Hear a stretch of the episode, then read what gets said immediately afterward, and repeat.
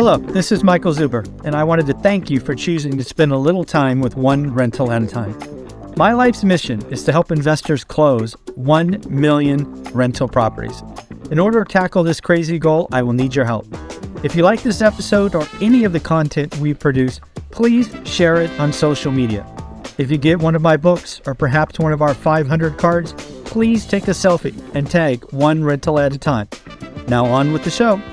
What are 12 positive things going into 2024 according to Ed Yardeni?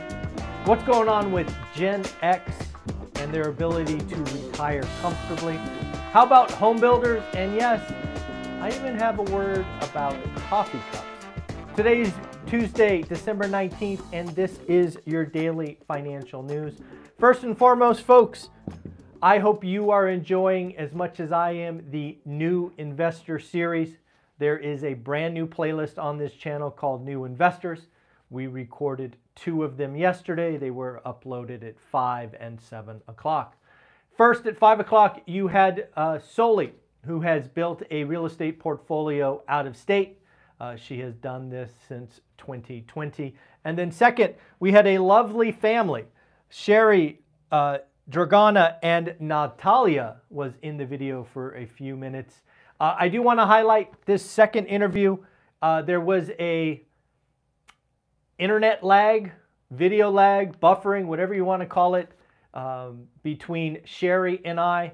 I tried to work with it, uh, but frankly, the internet lag kept changing. It went from one second to three seconds to five seconds. And a couple of times during that interview, it probably felt like I was interrupting Sherry.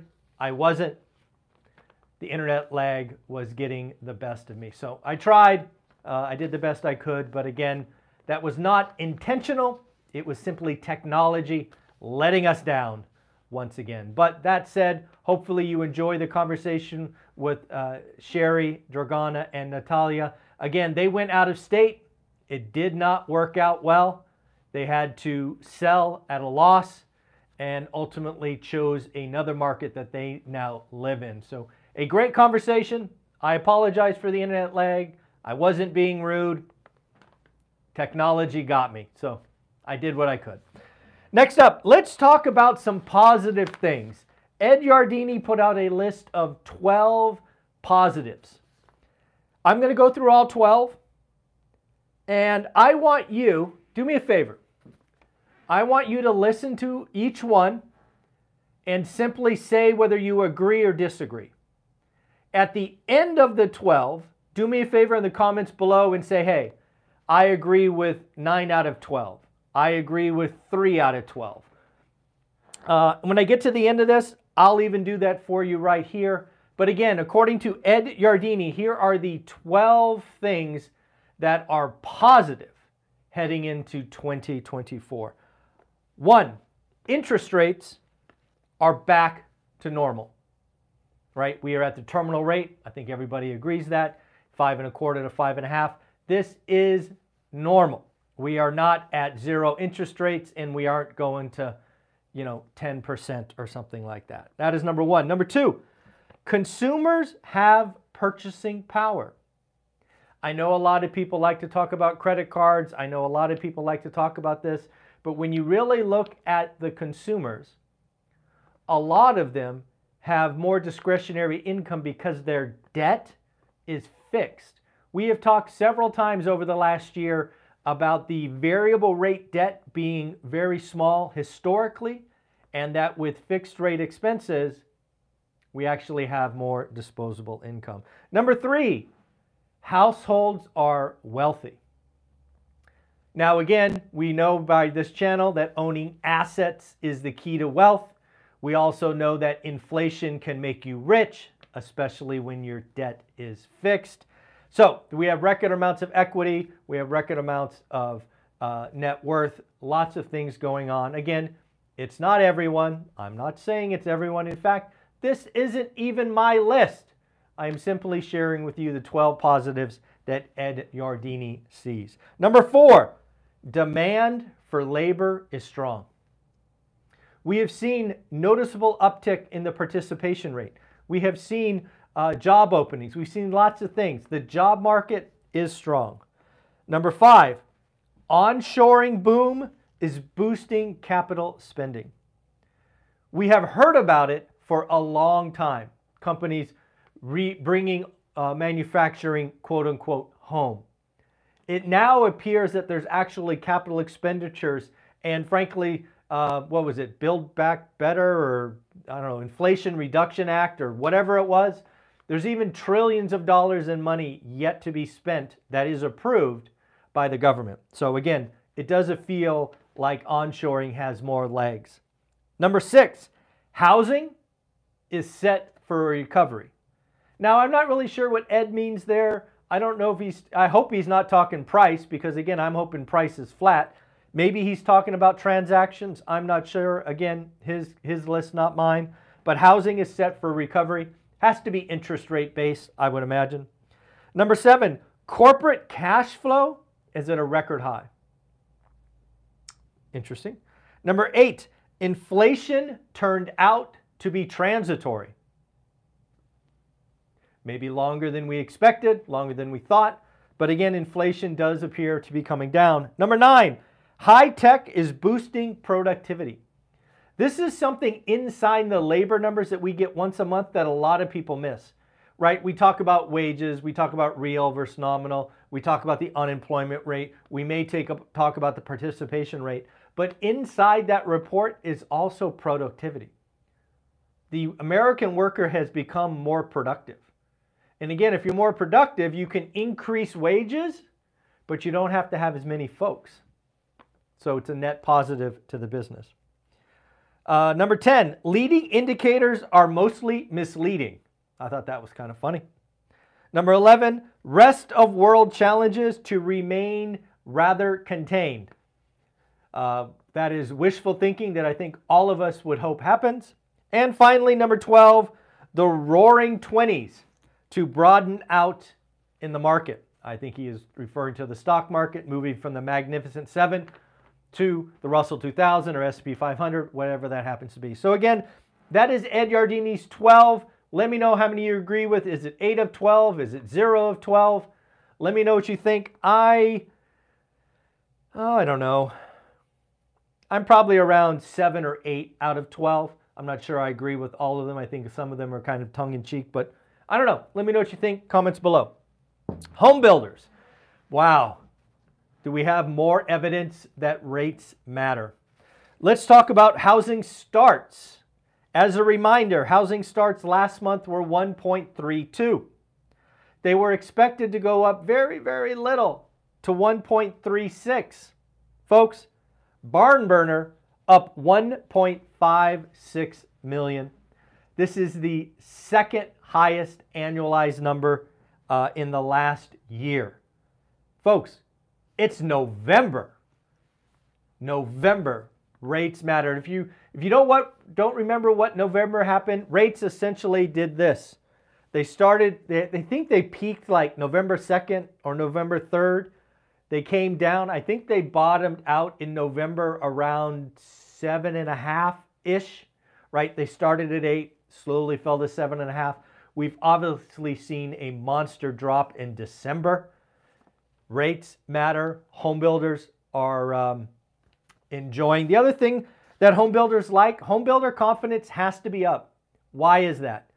Because if you go back and look at the last three, four, five months, home builders have been doing rate buydowns. In fact, you've heard me, I bought a brand new home. My builder bought my rate all the way down to 4.99 30 year fixed. I would not have bought the home at 7 or 7.5%.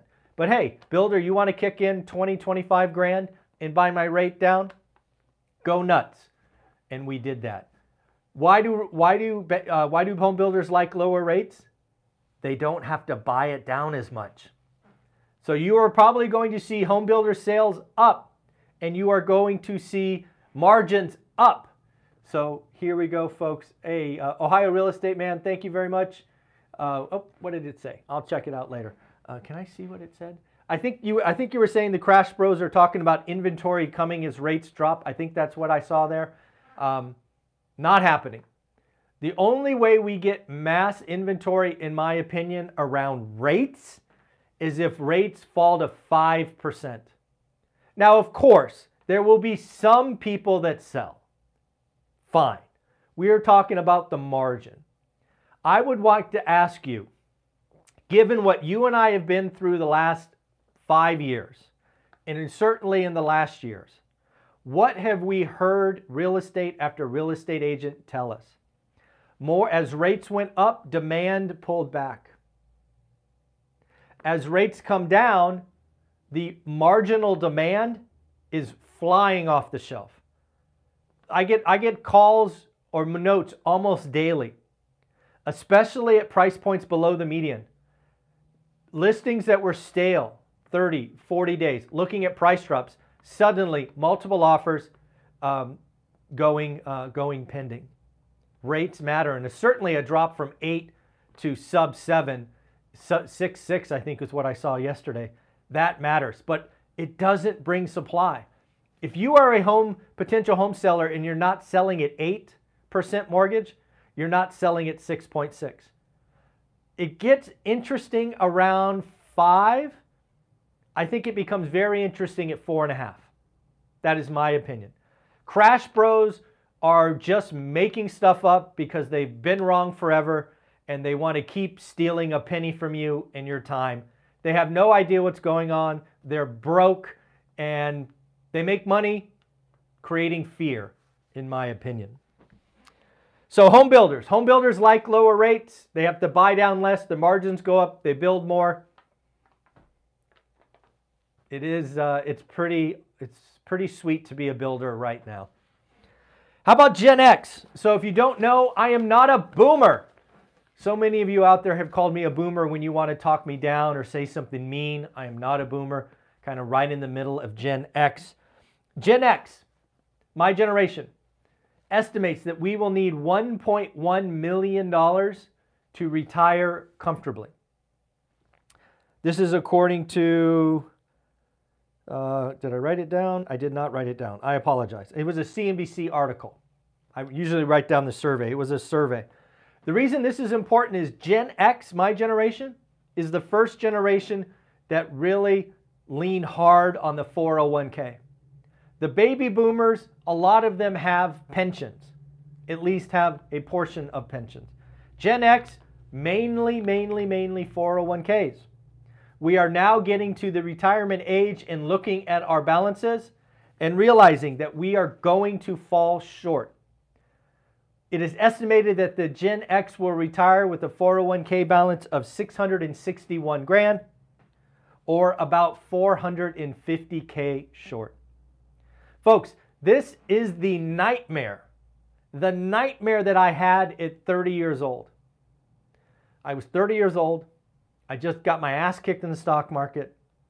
It was a freaking casino. It was all my fault. I take extreme ownership. I didn't do the work. All my stupidity, it's on me. I lost 80%. And I'm like, how is this going to help me retire in 35 years? That is what brought me to Rich Dad Poor Dad. That is what set me on a path to only get four rentals. That was my big vision. Four. Why four? Because by my math, if I got four, they would be free and clear at 65, and I would have on top of my 401k something north of a million dollars in equity. That was my grand vision at 30 years old for rentals. I bring this up again because a lot of you, whether you're Gen Z, millennials, Gen X, even baby boomers, getting one or two cash flow rentals that your tenants pay off the debt will allow you to have more options in retirement. If you decide to go past four and really get on the path to financial freedom, great, but you don't have to. The idea that you need 50, 100, 200 units is crazy. If you got four, life is better. Just think about all these Gen X folks who are going to be 450K short. Will they work longer? Maybe. Will they get a part time job in retirement or under the table? Maybe. Will they have to live with family? Maybe. But what if they had two, three, or four rentals that they could sell off, refi, do whatever they wanted with? That would certainly cover the gap. All right, how about the middle class? I was reading an article about the middle class wondering how the wealthy do it. And I do believe I got this one right. Yes, this is according to Book, Brookings Institute. Brookings Institute. Brookings Institute uh, surveyed Americans. They categorize them into five buckets the bottom 20, the bottom 40, the bottom 60, the bottom 80, and of course, the top 20%. Everyone was wondering how the wealthy did it. And this is the best example I could think of. The bottom 80%, the bottom 80% earn their wages or income by selling hours. 93, 93% of the income earned by the bottom 80% is wages. It's the highest taxed. It's the highest taxed. You're selling little bits of your life. 80%, 93% of total income for the bottom 80% is selling an hour of your life at a time. If you go to the top 0.1%, less than 25% of their income is from selling hours. Folks, said another way, assets. Getting wealthy is not complicated. You own assets long term. How do you do it? Well, you create disposable income, increase income, lower expenses, or both. You get really, really good at something, you become elite, and you do it for a decade. It's not, it's not hard, it's not complicated. It takes sacrifice, it takes focus, it takes consistency. In fact, remember our interview with Dr. Mike, uh, who has a PhD in health sciences or physical movement or something really complicated I know nothing about? He told us that getting wealthy and getting six pack abs is essentially the same process, is essentially simple. You have to focus, you have to do the right things, and you have to do it over long durations. Right? There we go. All right, how about coffee cups? What the heck? My team, shout out to my team, they know who they are. They did something wonderful for me. They went out and created two coffee cups. They did the do the work coffee cup with the uh, little one rental at a time logo. And then they actually took their drawing of me. That is, yep, that is me wearing the hat and one rental at a time. So I just wanted to thank them. They did this as a surprise. If you want to get these, they're on my website, onerentalatatime.com, but uh, I will be using these uh, from now on. So thank you, thank you, thank you. And then finally, we've got a congratulations. Patricia, congrats on your second deal. We are very proud of you at One Rental at a Time. Uh, thank you for doing the work. Congratulations. Your card is already stamped and will be in the mail shortly. Folks, lastly, the virtual event, 99 bucks. I got to be clear, not enough of you are signing up. I can't believe it. 20 hours of content, 20 millionaires, the ability to ask questions, the ability to get the recording. Let's be honest. Only a few of you are going to sit down and watch 20 hours in a row. I wouldn't do that. But I know, I know with certainty that you are going to want to watch all of these folks. So 99 bucks will get you the recording. Also, to give you options to sit in on the few that you want to attend. I'll put the link below. You got to be signing up. We, it is limited space. Uh, I only could get so many folks in there given my uh, license with Zoom. So sign up now, 99 bucks. And again, as I mentioned earlier in the week, if you are going in person, either general admission or VIP, I will do what I do and give it to everyone who is already going. So a little bonus that you did not expect, looking to exceed expectations again. So Patricia, thank you very much. And I want to thank my team uh, for getting me my new coffee cups. They know that I love coffee in the morning, so shout out to them. Guys, have a great day. Take care. Bye bye.